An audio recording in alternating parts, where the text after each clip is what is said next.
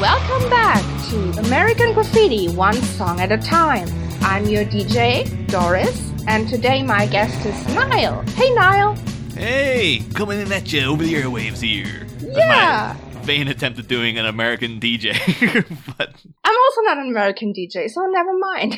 oh, it's fine. We're all pretending here. You're a um, veteran podcaster, minute by minute podcaster yourself, right? Uh, well, I've never heard it referred to in, in that way, but I guess, yeah, I think th- three seasons under my belt now of that minute, yeah. Uh, so I guess that is a veteran. That's two and a half seasons more than I have on my under my belt. So But I guess if, if you've recorded one minute, then it's like, no, you're a veteran now. You, you you've done it at least once. what is the length of the average movies by minute Uh, podcast? 120 episodes. I think that, that's about what we do. Yeah, you always get to that ninety, the ninety episode mark, and you're like, some films would be done by ninety minutes, but we got another goddamn forty odd minutes to go. Yeah, so I, I guess after you hit the 90 minute mark, you are a veteran podcaster. Mm. Okay, so today's song, one song at a time, today's song is Maybe Baby by the late great Buddy Holly. Any thoughts on that song? Uh, let me tell you, rock and roll's been going downhill since Buddy Holly died. Uh, Ah, Hey. of course, you gotta come in with a direct quote from the film. Yeah. Well, th- th- this is one of those things, though. Like, you know, I'm a fan of like old music like this, but uh, the ideal guest for this would have been like my dad, because he was a, like he's a rock and roll guitar player from the 1960s himself. Oh, wow. So he like, if I hear anything like this, and particularly just see anything from this movie, even though culturally, you know, the U.S. in the 1960s is very different from Ireland in the 1960s, and you know, the UK area in the 1960s. Yeah, n- never mind Germany in the 1960s, although I wouldn't know, I wasn't born yet. I probably know more about that kind of music than my dad would, because he was not a rebellious teenager as far as I could gather. Who Mm. knows? Okay. but the, the thing is, my dad would just be like, he could tell you everything about this song. Like, he, he's one of those kind of guys who just has that like encyclopedic knowledge of music, where it's it's, it's any song that's been released in his lifetime almost. like, you could mention like oh, some random obscure band from like the mid to late 1980s that like charted at number 80 or something like that, and he'd be like, oh yeah, I know them, and start like he'll just start rattling off facts about them. Be like, Wow. Okay, I don't know. I just have you picked all this stuff up, man. But uh, good for you. But yeah, no, I, I'm pretty sure he used to be in a kind of like a, a rock and roll three piece back with his brothers, uh, and I'm fairly certain they used to cover a lot of lot of Buddy Holly back in the day. So um, I would always have affiliation. Plus, he you know he had the hair and he had the glasses too. Uh, so I guess I would just affiliate all this with with him. Okay, of course, it is uh, very easy to kind of romanticize the Buddy Holly and his music. There is not mu- too much of it left, right? He had a very short career, ended in his tragic death. Yeah, yeah. Actually, um, I rewatched this week because I hadn't seen it in years. The Buddy Holly story. Have you, have you ever seen it yourself? I've seen it. I, I guess it was on TV like years ago. Mm, it's Mm. because it's bizarre casting because it's Gary Busey playing Buddy Holly, which I guess at the time they were just like, oh yeah, whatever. But like if you pitch that Yeah, now, ma- people maybe, like, may- yeah, maybe we should forget Gary Busey of today. yeah, it's really- weird. Cause it's- 'cause I've seen Buddy Holly. He's like, yeah, he looks like an ordinary kind of guy. And then you see Gary Busey. He's like, he looks like a deranged maniac who's about to like eat your face off. Like he, he looks crazy. And he's like, his Buddy Holly is just like, oh yeah, he seems like he, he will kill you. Like if, if you give him the opportunity. Okay, maybe I might give that a rewatch. One of these days, I don't know. Well, to be fair though, it, it's appropriate for this section because within that movie as well is Charles Martin Smith. He plays one of the crickets. Then we should definitely give it a rewatch because across a connection to our movie, then Yeah. it's a must. Yes. And I, I actually watching it too because he plays. It's like a, I think he had to do play like a. They had to fictionalize the crickets basically because I think the two real life guys gave their name or their likeness rights or something to another Buddy Holly movie, so they have to Oh. call them like I think Charles Martin Smith plays someone called Ray Bob, and we just like to give him the most kind of hillbilly-ish kind of name possible. Very Waltons. Yeah, yeah. But as you're watching it, you are kind of like, why isn't he playing Buddy Holly? He he kind of looks like the part, and apparently he did audition for it. But I, I don't know, maybe Gary Busey freaked out the casting people, and they're like, we better give it to him because he looks like he'll do something if we, if we don't give it to him. Maybe I'm confusing the Buddy Holly story with story with the other movie. What's his face? Um, the one who married his cousin. Oh, Jerry Lee Lewis. Exactly. I might be- Yeah. actually be confusing these movies. I think with Buddy Holly's love life was much less uh, Yeah. in, in questionable or insidious, depending on how you look at that. A lot less time for scandal, though. Mm, Although I yeah, heard the Big Bopper, maybe more more scandal.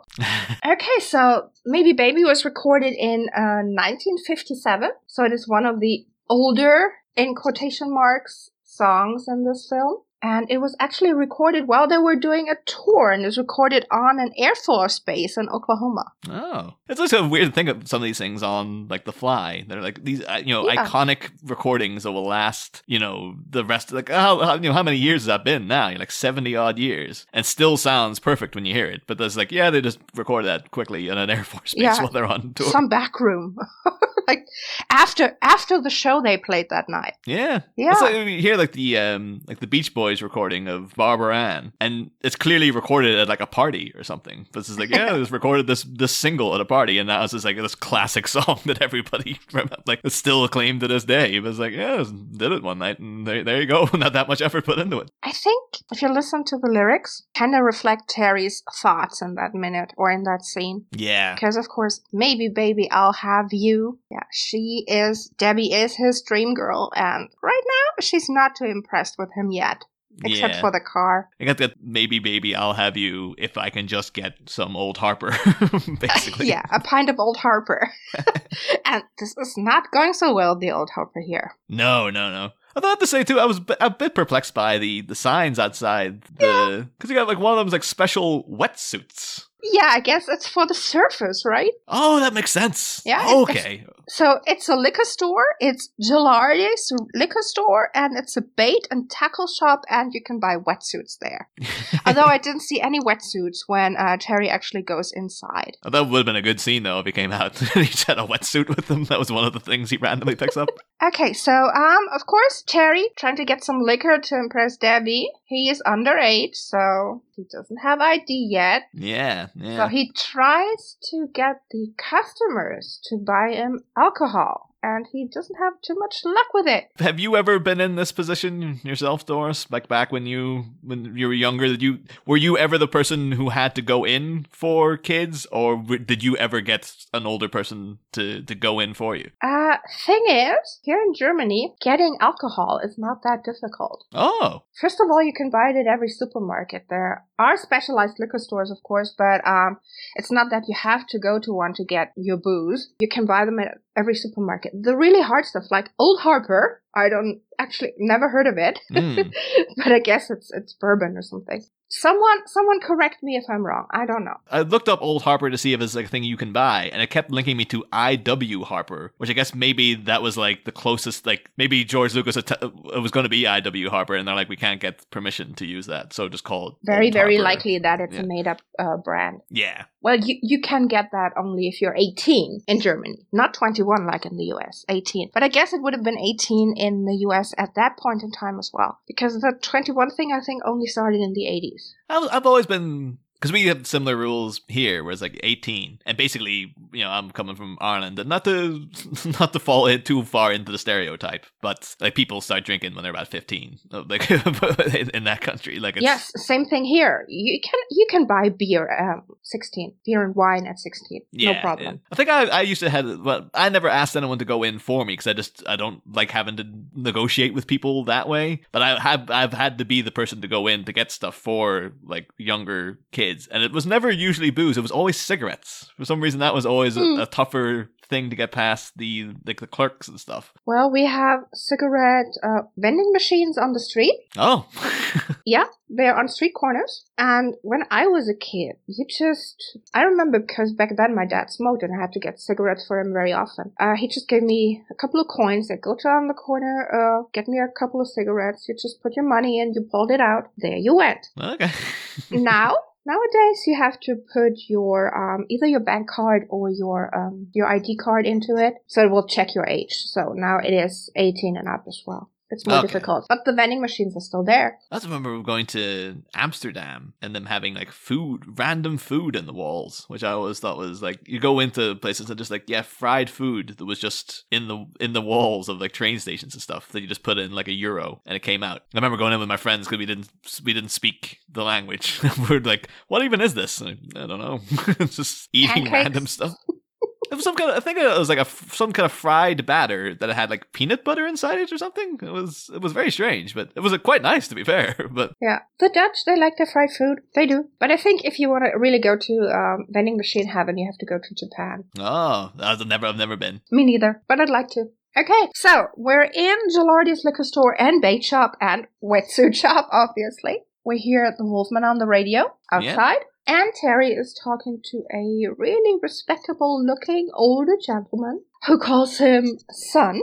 I, I really enjoy the the hard edit Yeah. of because it it's it really emphasizes like how jarring it is then for Terry because he's like he- he's so cool about it and he's just like oh sir and then he just kind of realizes like oh this guy's way way too respectable for me Yeah, to try to pull this off. This is my father. Like, Yeah, yeah. There's like not a chance. he's never gonna this get man- me. It's gonna, it's Ne- gonna, Never gonna happen. Yeah, so he just asked him the time. I think uh, I looked up this guy too because it's like you know some of my favorite parts of the movies by minutes things like oh what were these random bit Yeah. players in Central casting.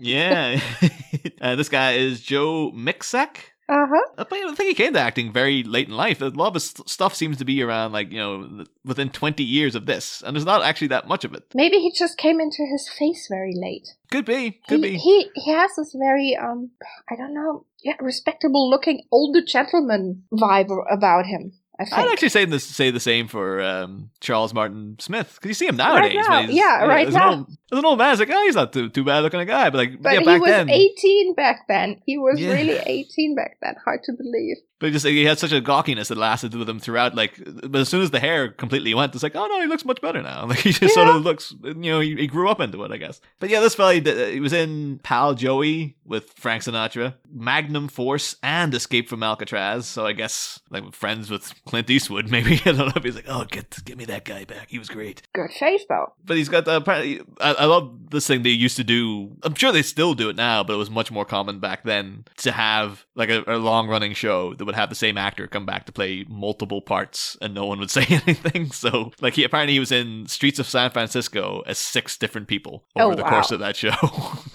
Six different people is a lot. yeah, yeah. I mean, having people on for like two different parts with several years or seasons in between, but six? Wow, that that's a feat. The most baffling bit of it now that I can remember is Deadwood, which is like only what you know, early two thousands. Yeah. Uh, but like they they had a a main character in one of the seasons, and then he died. And the next season, they brought the back the actor back as a different main character, and nobody said anything. And I was sitting watching, like, am I am I having like a brain hemorrhage or something? Like, why? What, that's the same. That's the same actor. But Just happens to look like him. Oh, yeah, and I, I was kind of sitting. Like, is he supposed to be his brother or something? Like, no, they're just like, we really like this actor, so we brought him back. Yeah, why not? I mean, they they were. Um, it's quite usual that when one actor leaves or dies, you recast the role with a different person. Mm. I know in soaps they used to have this voiceover. The character of so and so is now played by so and so. Yeah. Yeah, why not do it the other way around? Kill this character off, bring the actor back for someone completely different. why not? I mean, Deadwood, they were doing uh, things differently back then. I think yeah, they had this the, the last gasp of that era where like people weren't watching these things obsessively. So I think now like they did it with Doctor Who, where like Peter Capaldi was in Doctor Who as a as a character, and then Mm, he was and then he cast. was the doctor, yeah. yeah, but they had to address that in the show as like, well, people are going to know it's the same guy, so we have to have a reason why he ha- now has this guy's face. Whereas yeah, back then people weren't like you know even like way back in the seventies, I guess you didn't have like even video recorders or anything to like watch these things over and over again. So Exactly. If like Pat Hingle shows up on five episodes of, of Murder She Wrote as a different guy each time, no one's gonna bat an eye to it. They're like, did I see that guy? Ah, he's just like some old white guy. Like he just looks like they have old white guys on the show every week. It's probably just one of them. You didn't have the recording equipment. You couldn't stream stuff. People were not on the internet not even in chat groups back then, obsessing over over stuff. And maybe they had some hand typed scenes of something, but fan culture was way, way, way more low key back then. I think. I'm hoping that there's like a, a Streets of San Francisco rewatch podcast going on, and every time Joe Mixak shows up, they're like, "Hey, he's back!" and have like they give him a little jingle every time he shows already, up. If if there isn't one already, we should start one. I mean, we had this Columbo Renaissance going yeah, on. Yeah, yeah. Michael Douglas is still with us too. He's like, hey, if you want it, I'll bring it back. Like, I'm, I'm happy to star in Streets of San Francisco again. Okay, so um, Terry backs off, and then comes this. The script calls him bum and Mm. wino, which is rather um rude. See, yeah, I, I was affronted by this too. In the IMDb, he is bum at liquor store, and it's like he's a bit scruffy, yeah. But like the fact that that we get a backstory for this guy, kinda, in the fact like we know that his wife is dead. So yeah. it's like, he, he bit looks heartless more. to be- Yeah, he he looks more like a person who had a rough life. yeah, it's just very cold that there's like, you know, this guy. We don't know how you know how his life's been this past month. It's just to dismiss him as a bum. Yeah. Although technically, I guess you could say that of any bum, where you're just like, well, we don't know their story, so. I guess you shouldn't really call anybody that if you're like it's so dismissive. And we'll call him wino, which is just slightly less less rude. Okay, uh, of course he, he buys wine. The scene, uh, Terry seems very confused, but because I- I lost my ID in a flood, who comes up with that? That's the thing, because I, I like this scene and I like this joke, but it's a little almost too cute for its own good because it has to hinge on the way he pronounces ID, which everyone would say, you know, emphasis like, oh, ID. But he goes, oh, my ID. Like, Yeah. and nobody says it like that. And then, of course, how could uh, Terry know that the guy would reply, "Well, I lost my wife too, but her name wasn't Heidi." this joke only works with the reply. I think I'll, I'll give it to them as well uh, uh, as it being like, well, Terry is very flustered, so maybe he's just trying to get the words out, and he would never normally say ID, but he's just like, oh yeah, uh, uh, my ID. Like it just it kind of spills out of him. So that that's to make the joke work. It's like, okay, I'll give you that, Lucas. All right. Okay, so the guy agrees to buy him a pint of Old Harper. He takes Terry's money, and do you think he does it on purpose, leaving through the back door and and um, just buying wine for himself, or is it No. just because he immediately forgot Terry when he walked into the store? oh, I think it's innocuous. I think he's. I think the guy is just not all there, and he. As soon as he walked in, he probably had full intention to do this for Terry. And then, as soon as he saw the bottles of wine that he wanted, he's like, "Oh yeah, that." And then he's like, "Okay." he just goes out about his business then. And he just leaves to the other side because he always does that. Yeah, yeah, Yeah, I have a feeling about that as well. He doesn't look like a up. yeah. yeah. No, he looks like he's he's. he's that's the thing too. I- That's why I- again I was so affronted at being him being called bum because he seems like such a nice guy as well. So it's like, Yeah. well, Just like a little bit, a little bit disturbed. unless this was George Lucas who had gone through this exact situation and he had a, a harboring resentment to like those bums who kept stealing my money every goddamn time. Well, maybe. Sure, though, this guy though, upon seeing him, I was instantly like, "Oh, I bet you this guy's IMDb is going to be like rife with stuff, and he's going to be like, oh, from, from the, the 1940s, 50s, 60s. yeah," and it's like, "Oh, I bet you he's been in like, I guarantee he's been in like Rawhide and Bonanza and all those old westerns because he has an old western man kind of feel." And then you look him up, and it's like, no, Yeah. he's this and one other credit. it's like, oh, that's a bit of a shame. Just your regular Joe, probably working in, in, in the commissary at the studio lot. He's got like uh his name uh George Meyer, and the only other thing he was in was actually a really good movie, um, The Candidate with Robert Redford. That is a good movie. Yeah. Mm, that's one too, because people who listen to Batman will know I always end up linking things back to Batman somehow. But if you're wondering why they cast like Aaron Eckhart to play Harvey Dent in The Dark Knight, and then you watch The Candidate, you're like, oh.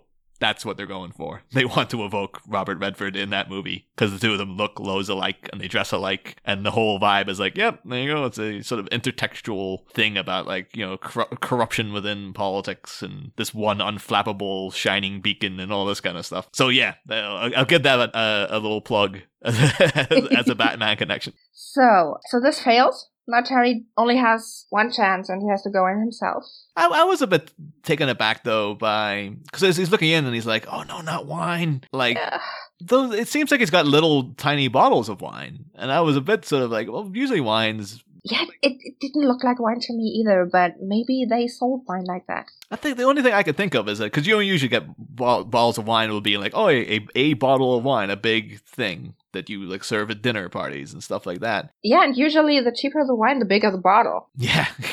Yeah, so uh, teeny tiny bottles. I I I've never seen that before. the only thing it reminded me of one thing in particular in my hometown, the drink of choice for underage kids. The thing Terry would have been going for if he lived in my hometown was a thing called Buckfast, which is a Scottish drink. Actually, just not, it's very popular in Scotland. I think maybe that's why I'm affiliated. It's actually uh, it comes from Buckfast Abbey, which is down in the south of England. Because I've been there myself. It's basically a tonic wine, which comes in like either a big bottle or little bottles like that. And the reason it's in little bottles is because it's like 15% and it's jam packed with caffeine. So Ooh. it's designed to basically get you completely obliterated and make sure that you have the energy to keep going the entire night. Uh, and that's why all the kids drink it because Is it supposed to be a, a drink, like a drink drink, or is it a tonic for like medicinal purposes? I think it has specific notes on the bottle saying it is not for medicinal purposes. Okay. I think that it's become infamous now because uh, I think they did a study a few years back where they look at fights on the street in Scotland and they said the glass used is the most frequent glass used is Buckfast bottles because people are drunk on it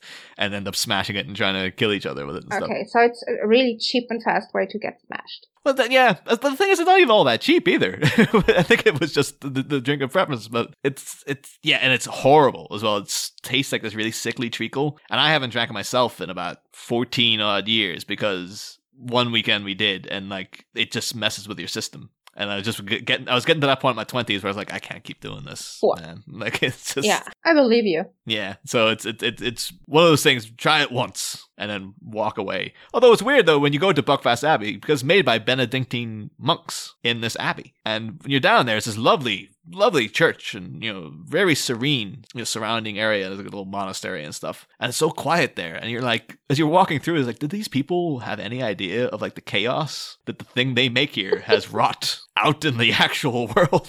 or are they just completely blissfully just like, oh yes, we make a, a, a wonderful drink that apparently people enjoy? They just appreciate the revenue. Count your blessings. Well, when I was a kid, let's say a teenager back in the early 80s, our drink of choice really was wine. oh, The cheap, sweet Italian bubbly like Asti ah, and okay. Lambrusco. Oh yeah, yeah. Because, yeah, wine you could buy at that age. I know the, the, the teens nowadays, they, they go for the vodka and vodka orange juice and, and stuff. They really blow their heads out. But Yeah. I feel, of course, it could be nostalgia or we were just a really boring crowd. I don't know, but we were never doing the, the really hard liquor. I think of like when I was younger, around Terry's age, and, and and you know slightly upwards. Like we used to always just go for whatever the the cheapest thing was because you know at the time we didn't have jobs, we were just kids, and so it was always like Lambrini was one. It was always it was one of those things too. They tried to like market it as like well Lambrini is like a girl's drink, and then we all drank it because it was just like well it's, it's got a very high alcohol percentage, so it Mhm. gets you wrecked. Like that's what that's all we were looking for at the time, and then we always used to drink like like brown cider, which is Yeah. heavily alcoholic. And nowadays I can't touch either of those things because it, ta- it takes me back to a time in my life where it's like that was horrible. Like Yeah. that was Also mostly really sweet. yes, Because when so. you when you start drinking alcohol, usually you don't like the taste of alcohol really. yeah So you go for the really sweet stuff. I enjoyed it at the time, but nowadays it's like if I was offered any, I'm like nah, I can't. We have can't more back. refined tastes nowadays. Yeah, exactly. it's like So, Terry, he now has to kind of pretend he actually wants to buy stuff. I love when he goes into like the, there's like a judgmental deer head on the wall, just staring at him. like all eyes are on him as soon as he walks in, even the yes, dead deer. yes, may- maybe. Uh, well, nowadays probably there would be a CCTV camera hidden in that deer. All right, so what is he buying? He's buying a comb, yes. and we actually see him combing his hair outside the liquor store Mm. because he has this very weird hairdo. This this was the thing. Like I've before even coming on the show, like this previous times I've watched American Graffiti, I've just been like, what is up with this guy's hair? Like it's It's really short on top and it's long and slicked back on the sides. I don't want to know what his hair looks like in the morning.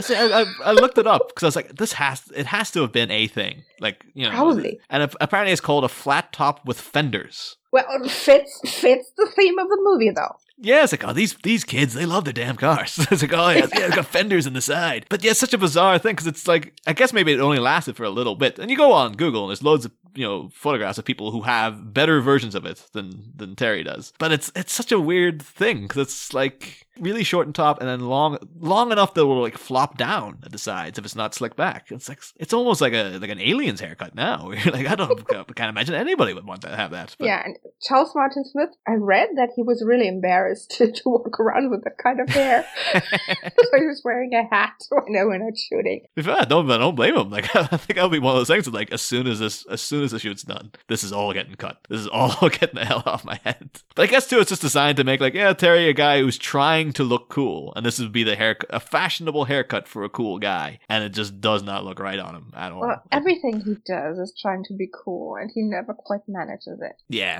he's yeah. just not that type of person. That was weird. This week, like it's only through doing this because I knew like Charles Martin Smith, like oh that's the guy I did like friggin' you know he's in the Untouchables and, and Yeah. you know Starman stuff. Looked up, it's like oh yeah, I know he directed a few things, but I had no idea like he directed the pilot episode of Buffy the Vampire Slayer. Ew. And it was I was I was like how is how is this not common knowledge? Like that this guy, this actor, he made the first episode of Buffy. it's like So the first episode of, of the series, not the one-off movie that happened before. oh no no not the not the the Kirsty Swanson one from way back when. No, like literally like the the first you know Sarah Michelle Gellar, the whole gang, their first episode, directed by Terry from American Graffiti. It was like whoa what that's crazy.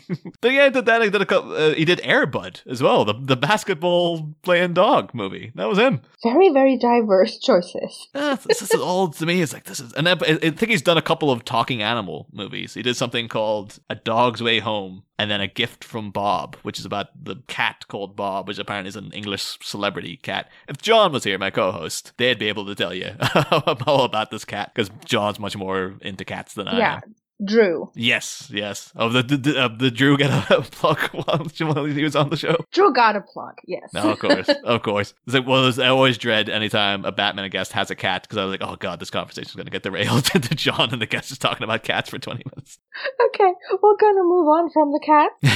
Okay, he's buying batteries, Mhm. which he's gonna need later. He's buying jerky. Also gets um, and this this spawned a conversation for me earlier today where he gets a Three Musketeers, which is chocolate one of the, bar. yeah the chocolate bar I always hear about in American movies. Yeah, I've, I've never seen one myself either. That's the thing too, because it's one of those things of like, oh, you always hear about like a, like baby Ruths and stuff like that. It's like, oh, we don't get those over here. We don't get those over here either. So I went to, so it's like, what, what, what is a, what is a Three Musketeers? What am I missing out on? And this is like, oh yeah, it's like a nougaty kind of mousse in like a chocolate shell in a bar. And I was like, okay, that sounds like a Milky Way. And so I said to American friends I have in like this little Facebook chat group, uh, like, oh, is a, is a, do you guys have Milky Way bars? Is it different to Three Musketeers? And they're like, yeah, uh, a Milky, we do have Milky Way, and it, it it's like I think they said it's got yeah, it's caramel in it. I was like, oh no, it's like over here, Milky Way is is like nougat and chocolate, Nou- nougat, chocolate, and caramel is a Mars bar. And they're like, no, a Mars bar has almonds. And I was like, well, Mars bar over here is like the biggest chocolate bar you get. It doesn't have any of that in it. So, but sprawled out into then finding out like, oh, so this is like a Milky Way is like a Snickers but without the nuts. And they're like, well, a Snicker without the nuts is a Mars bar and stuff like that. I was like, why is there? Why are these differences? They're all the same names. Why didn't you just call them the same things? And, It's and just like com- your your British cousin once removed. yeah, I got into a whole thing then. People going like, uh, "Oh, so what, you know, what do you Brits have?" I was like, "I should say I'm Irish. I'm not British." But like, "Oh yeah, oh Irish, you have uh, deep fried Mars bars over there, right?" And it's like, "That's Scotland. That's not Ireland for Christ's sake." Oh, what, what the hell are we even talking about anymore? Just went on and on and on. But like, yeah, very needlessly confusing. Yeah, I just noticed that it's the same over here. So the Milky Way is the fluffy nougaty thing in the chocolate cover. So I know know what a Three Musketeers bar looks like. Okay. There's always a thing with the uh, the Milky. You know, you used to get little selection boxes, the little tiny Milky Ways, and Yeah. my thing was a kid was always to like try to get all the chocolate off and leave the nougat intact because it'd leave like a little nougat brick. It's like it's a very very refined skill that you can you can get get as a kid, usually over Christmas when there's loads of those boxes lying around the house. Yeah. Of course, we do not get Halloween candy. Oh, don't you get Halloween candy over in, in, in Germany? Well, it's starting. It's starting to be a thing here. Of course, not this year, but it wasn't a thing. It wasn't a thing when I was a kid. I think it's maybe it's, it's the increasing globalization via American media. Because yeah, when I was a kid, like you had Halloween as a concept and stuff, and like kids would trick or treat and things, but like it wasn't a big event.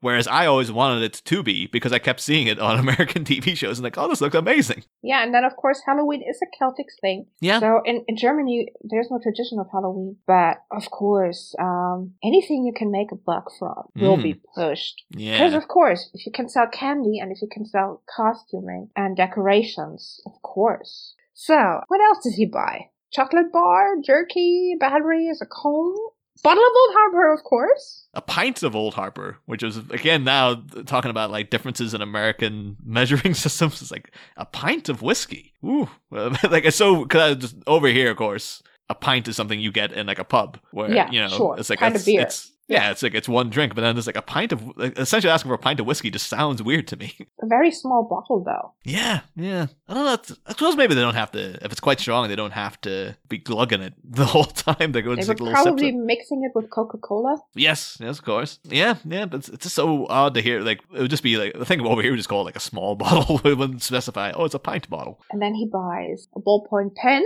Wonder what he's gonna do with that one. I would love if like later on in the movie there was some situation where Terry had to like MacGyver his way out of something, and everything he bought in the shop the shop suddenly made sense of like, okay, if I attach this ballpoint pen to the batteries, then I can wrap the jerky around that, and it will cause an electric charge or something like that. And the goat killer will be scared away. Uh, of course, he's trying all that to kind of disguise the old Harper in, in all of his in the stuff that he buys, as in hopefully the uh, store clerk doesn't know or doesn't notice. But of course, never works out, right? Ask for ID anyway. Yeah, and I, I think this guy is well cast too because his his eye is just so imposing. Yes, it's. Can I see your ID, guy? It just looks like he he sees everything. He's his The eyes are the most straight laced person ever. Yeah, yeah. This guy is my other Batman connection actually weirdly too because his name is William Nevin uh, and he's only been in like a couple of other things. But um, he's in uh, this in something called The Beachcomber uh, as Man with Guitar, which I think was a TV show. Man with guitar. Somehow that just doesn't compute in my brain right now. This person who I wouldn't have been surprised who said, "Oh, it's just a real store owner." Mm. Yeah, they're just like this guy who just happened. He owned the shop that to we're be filming there in. and he agreed to do it. I wouldn't Mm. have been surprised if that had been a real person. Yeah, This person now playing man with guitar. But he's also in uh, What's Up, Doc, which is the Peter Bogdanovich Lovely. classic. Uh, great movie, and that movie also stars, of course, Ryan O'Neal, Barbra Streisand, and Michael Murphy, who plays the mayor of Gotham in Batman Returns. Wow. Uh, the guy Six we. Uh, degrees of Batman. yeah, we, We've talked been about that guy a bunch during that season. So, Perfect. so as we said in Batman, it's hashtag everything's connected. Everything is connected. Yeah, I forgot my ID in the car. Well, you're gonna have to go and get it. I forgot the car. That's a good cut. It's just like, yeah, you're That- coming back from I that one, forgot the car. Do you think the guy is buying it in any? Is he like, yeah, this is just a young looking man of over 21? Or is he already like, all right, kid, I know what this is? Like, you, this is, you're clearly trying to He's pull the not wool buying it for a second because, of course, he's seen Terry outside. Yes. He's oh, seen that's true. him. He's seen him talking to the wino. So what I'm gonna do? If you can show me ID, I'm gonna sell it to you. But otherwise, I don't believe a thing you say. Yeah, so the tr- tragedy of uh, of Terry once more. I do have a friend of mine. Again, same age as me, so we're like 33 now. And like about two years ago, he's got such a baby face. He still gets ID'd like all the time. I was ID'd until I was like 25.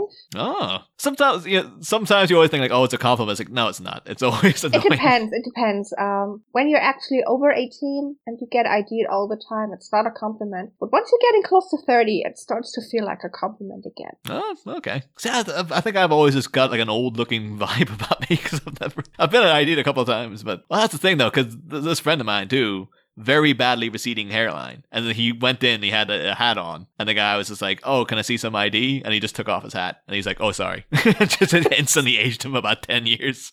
But then, of course, I had classmates who were practically bald by by the age of twenty. Oh, that's that's where I was at. Yeah, I was like, I remember at eighteen going to university and people looking at my hair, and like, "You is your hair thinning already?" it's like, yes, family tradition. So yeah, Just think by twenty, it's some. yeah. So by, by the time I was twenty, I think I just shaved it all off. I was like, this can't be bothered anymore. Yeah, Too much worry. Happened to Charles Martin Smith. Yeah, yeah, and yeah, it worked out perfectly for him. So Yeah, exactly. got a plum job directing Air Bud and the, the pilot of Buffy the Vampire Slayer because of that hair hair loss. I mean, I don't have any opinion about Air Bud because I've never seen it. But I mean, Buffy the Vampire Slayer cult yeah, oh yeah. classic. Up until very recently, acclaimed by everyone. Now it's kind of got a slight mark against its name due to recent events, but still, as a as a piece of work, Yeah. very very good. And uh, yeah, Charles Martin Smith. I was surprised though. Like, you think if you got a, a, a gig directing a pilot, you'd be like, "Do you want me back for any of the rest of it?" And like, no, they made like seven seasons of that thing, never came back. So They weren't very confident in in, in the show at the beginning, huh? I guess I guess not. Or maybe just not. Maybe they're like he was riding high on Air Bud after. He's like, I ain't going back to TV. it's all all dog basketball movies all the time for Charlie Martin Smith. They found that that thing a, a dog's journey. I actually did see a little bit of that over Christmas because I was watching it in my um my sister in law's house, and I was just like, "What is this? Jesus, this looks awful." Because it's just like one of these like you know, it's a dog walking across the country and a get voiceover. back to his uh, family. That's exactly. Have, have you seen it yourself? really- or No, but Dog's Journey, I imagine that is the story. Dog tries to get back to his family, and it's a really, real tearjerker, that is exactly holiday, it is. family, Saturday afternoon film. The thing is, as, as I was watching it, I was like, "Oh, this is appalling! Like, like this is such made-for-TV dreck." And it was like Bryce Dallas Howard doing the voice of the dog, and there's like quite a few big actors in it. It's like, oh, it was, uh, Ashley Judd was the star. It's like, oh, so this is actually like reputable. And, like, a lot of people just like dogs, so they're like, yeah, if you if you make a dog movie, people will want to watch it, and people will want to be in it. So you'll you'll get the big names in. Doesn't mean it's a good movie, though. No, no, no, no, no. there are bigger names attached to movies with dogs that are really, really bad movies. So. Well, ever since I got a dog, I cannot watch this kind of movie anymore because it leaves me in a, in a really wet, soppy puddle on the floor afterwards, no matter how bad the movie is. And that was the thing, like, because I've never been like a dog person. I've never owned one, but I do know, like, one of my best friends. He's like, oh, he's had dogs his entire life, and then he was talking about like, oh, have you ever seen Marley and Me? And I was like, "Pff, I don't want to watch that for. He's like, it's the most emotionally devastating movie you'll It ever is. watch. But I'm like, what the freaking Owen Wilson, Jennifer Aniston thing? It's Yeah. not about them. It's about the dog. For a dog person, these movies are actually, if you're in a good mood, they're hard to bear, but if you're depressed, they drive you to suicide. Oh. so be glad that you're not a dog person, so you're not as affected. Okay, so how did we get there? Charles Martin Smith directing directing the dog movies. Exactly. Any last thoughts on this scene? Uh, not particularly. Um, only other notes I had was because I rewatched uh, the Buddy Holly story recently uh, to see if there's anything connected to Maybe Baby in there. Uh, it is weirdly enough the scene directly before the the crickets leave Buddy Holly. That's the last song they play. It's like they're, go out on a. I think they said it's the Ed Sullivan show, but then if you check the IMDb trivia, it's like it was actually a UK TV show. And beforehand, uh, one of them accidentally kind of bumps into Buddy, and because he's got caps in his teeth, they get knocked out, and so he has to like glue his teeth back in with chewing gum. And so it just looks looks really weird on TV. But he's standing playing Maybe Baby, and everyone in the booth, even in those old days of like like like late fifties TV, you're just like something's up with his teeth, and like zooming in to be like, what the hell's happening? Okay, uh, just another tiny bit of trivia there because um, this song, Maybe Baby, charted at number four in the UK yeah, and I think number eight or nine in the US. So it was a bigger hit in the UK than in America. that's what's so weird. All those those old kind of songs though, because they're so like embedded in cultural DNA now. Like I, I feel as if like you people can be born into the world and will know Buddy Holly songs already. Like it, it's so like a part of the collective consciousness. It's always hard to believe like oh that wasn't like a, a number one hit for like five weeks straight or something. It's like no, it did all right, but it wasn't like a smash or anything. It was Never was a number one hit anywhere, I guess. it's just like that's it's crazy just to think that. I was like, no, it's like one of the most fa- famous songs of all time. It's like, yeah, but it was it was a hit. Like it did okay, but it wasn't like you know there, there were much much worse songs that did much much better than Maybe Baby, and it's kind of baffling to think that sometimes. Definitely. Okay, if people want to find out about your movies by minutes, Bat Minute, where would they find you? Well, uh, yeah, you can look up Bat Minutes. I would say the best thing is just to Google it because the first thing that'll come up is Bat Minute. But yeah, we're available on all good podcatchers. We are, of course, looking at the Batman movies from 1989 onwards. Uh, we've got three seasons done already, so we're just finished. Well, not just finished. Last year we finished Batman Forever. Uh, and now we're staring down Batman and Robin. The classic. Yeah, if, of course. If you know Doris, you haven't been on before, but if you do want to, if you have any opinions on Batman and Robin, you'd like to voice, you're welcome to come on the show. Thank you. and uh, let's figure that been the one to offer people is just like, oh yeah, it's the worst one. Come on. but well, you just have to watch it in the right set of mind. Exactly, exactly. But uh, yeah, we can get us on Facebook at uh, the Batminute Listeners Cave, and uh, we're on Twitter, and we're on all your good podcatchers, and we have the Bat Minutes on Instagram. That's where you get all our visual stuff. But yeah, that wouldn't be as good because it's a podcast, so it's all audio to get the real the real meat of it. But yeah, you know, we're having a great old time doing it. So by all means, come on, come on down. We will. If any of you out there want to get a little bit more close to the people talking about American graffiti, you can come join us in Mel's Listeners Drive In on Facebook, or you can find us on Instagram and Twitter at VCR Privileges. That's our mother company, so to speak. All right, Niall, it's been great. Oh, it's been a pleasure. I'm sure when you guys are covering more American graffiti, I'll, I'll, I'll, be happy to come back. I'm not sure we will, but who knows? yeah.